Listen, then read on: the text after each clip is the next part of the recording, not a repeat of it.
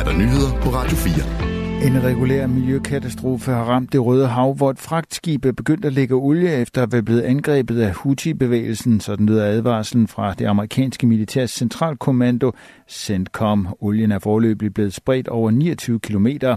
Fragtskibet Ruby Mar blev angrebet 18. februar og har siden ligget for anker i det Røde Hav. På skibet er mere end 41.000 ton gødning, der ligesom olien risikerer at løbe ud i havet.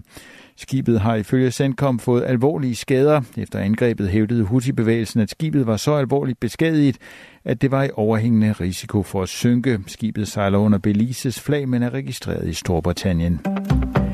Egentlig handlede mødet om Ruslands krig i Ukraine, da lederne af G7-landene i dag mødtes med Ukraines præsident Volodymyr Zelensky, men landene benyttede også lejligheden til at mindes den afdøde russiske oppositionspolitiker Alexei Navalny og sende en stærk appel til Rusland. I en fælles udtalelse, som er offentliggjort her til aften, kræver G7-landene således, at Rusland laver en fyldsgørende undersøgelse af omstændighederne omkring Navalny's død. Han offrede sit liv, mens han kæmpede mod Kremls korruption og for fri og retfærdige valg i Rusland. Vi beder den russiske regering om udførligt at afklare omstændighederne omkring hans død, skriver G7-sammenslutningen. G7-landene hylder Alexei Navalny's ekstraordinære mod. De udtrykker samtidig deres støtte til hans hustru, børn og andre nære pårørende. Navalny døde, mens han afsonede en overlang fængselsstraf i en straffekoloni i det nordlige Rusland. Fængselsmyndighederne oplyste 16. februar, at han pludselig var afgået ved døden. G7-landene beder den russiske regering om at løslade alle indsatte, der tilbageholdes med urette. Desuden skal Ruslands regering stoppe med at forfølge politiske modstandere og systematisk undertrykke russeres rettigheder, skriver G7. G7 består af Kanada, Frankrig, Italien, Japan, Storbritannien, Tyskland og USA. Både Italien og Kanada har med nye aftaler forpligtet sig til at bidrage til ukraineres sikkerhed de kommende 10 år. Den italienske premierminister Giorgia Meloni og Ukraines præsident Volodymyr Zelensky har således underskrevet en sikkerhedsaftale i den ukrainske hovedstad Kiev. Også Kanadas premierminister Justin Trudeau har indgået en 10-årig sikkerhedsaftale, det skriver nyhedsbureauet Reuters. Georgia Meloni og Justin Trudeau er på besøg i Kiev i anledning af toårsdagen for Ruslands invasion af Ukraine.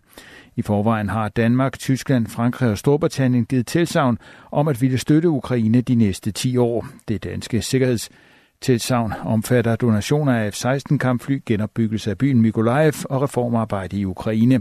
Det er forløbet uvist, hvad Italiens og Kanadas aftaler konkret indeholder. Dokumentarfilmen Dahomey vinder Guldbjørnen, prisen for bedste film ved den internationale filmfestival i Berlin, også kendt som Berlinalen. Dermed blev det altså ikke til en gylden bjørn til den danske thriller Vogter, som var nomineret i samme kategori. Personerne bag Dahomey har modtaget prisen ved en prisoverrækkelse i Berlinale Palast her til aften. Blandt dem er fransk-senegalesiske Mati Diop, som både har skrevet og instrueret filmen. Hun er også blandt filmens producer.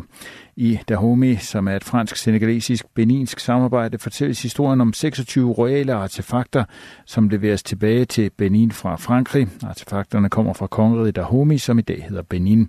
Under kolonitiden blev de 26 genstande stjålet og taget med tilbage til kolonimagten Frankrig. Det er anden gang i træk, at hovedprisen ved Berlinalen går til en dokumentarfilm. Jonas Vingegaard fortsætter sin magtdemonstration i det spanske etabeløb O Gran Camino. Den danske Tour de France-vinder kørte for anden dag i træk først over målstregen og vandt tredje etape. Samtidig udbyggede Vingegaard sit samlede forspring i løbet, som han sidste år vandt i fuldstændig overlegen stil. Som forventet slog danskeren til på etappens sidste stigning. Her kørte han alene op til førende Pablo Castrillo, som han fuldtes med i nogle kilometer. Spanieren var dog tydeligt træt, og på nedkørslen sagde Vingegaard farvel til sin følgesvend og begav sig ud på 12 km soloræs mod målstregen. Opgaven var dog ikke helt lige til, fordi det meste af indkørslen til målet i Castello de Ribadavia foregik i stiv modvind, men efter at han indledningsvis tabte tid til forfølgerne, fik Vingegaard stabiliseret forspringet, der 5 km fra mål var på 25 sekunder. På det tidspunkt opgav rytterne bagved til Sydlandet at fortsætte jagten, og der kunne kun uheld fra Vestre Vingegaard endnu en etappesejr. Danskeren passerede målstregen i ensom majestæt, og først 31 sekunder efter kom spanieren Carlos Canal i mål på andenpladsen.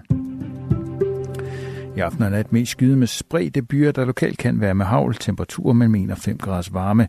I morgen søndag får vi overvejende skydevejr med spredte byer, der kan være med havl på Bornholm, dog tørt med nogen eller en del sol. Temperaturer mellem 5 og 8 grader. Det var nyhederne på Radio 4.